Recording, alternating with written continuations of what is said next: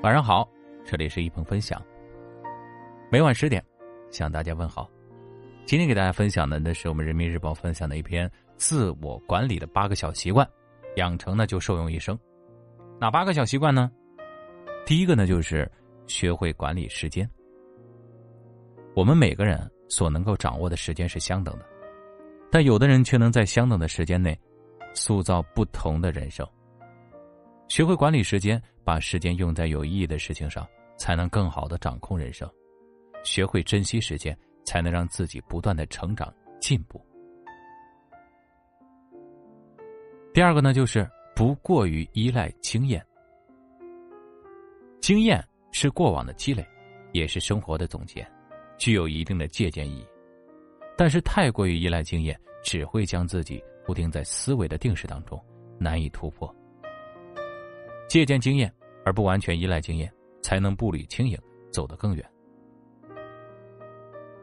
第三个呢，适时的给自己一点奖励。目标是前进的方向，奖励是前进的动力。完成一项任务的时候，奖励自己一餐美食；解决了一个问题时，给自己买一束鲜花。这些小奖励啊，能让他们获得，能让我们获得满足感和幸福感。会激励我们带着满满的动力继续前行。第四个呢，把目标分解细化。任何宏伟的山峰都不可能一攀到顶，任何宏大的目标也不会一蹴而就。一步步的走，一段段的攀，终会距离山顶越来越近。将大目标分解成小目标，一点一点的做，一步一步的来，持之以恒才是最好的。成功之法。第五个，做事多规划。凡事预则立，不预则废。如果总是没有准备的盲目行动，往往会手忙脚乱。学会提前规划，做事才能从容不迫。凡事多做一手准备，才不会在意外发生的时候措手不及。慌乱奔跑只会失去目标。有序行进，才能抵达终点。第六个，定期总结复盘。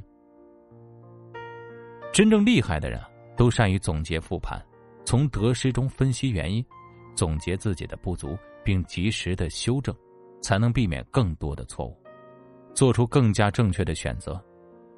复盘总结，调整步调，让前进的路，让前路走得更顺。也让自己变得更好。第七个，随手记录。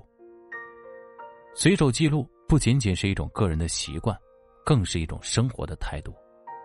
将每天需要完成的事情记录下来，才能对自己的日常计划有更清晰的梳理。随手记录生活中的美好，你会拥有更多的快乐。第八个呢，换个角度思考问题。常言道：“条条大路通罗马。”限制我们到达罗马的，往往不是脚步的快慢，而是思维方式。如果撞了南墙，就去寻找别的方向；如果眼前的路无法通行，那就学会转弯，换个角度思考问题，也许就会看到一条全新的路。好了。以上呢是我们分享的今天分享的自我管理的八个小习惯，希望大家都能够养成，然后受用一生。感谢大家的聆听，我们今晚的分享就这么多，晚安。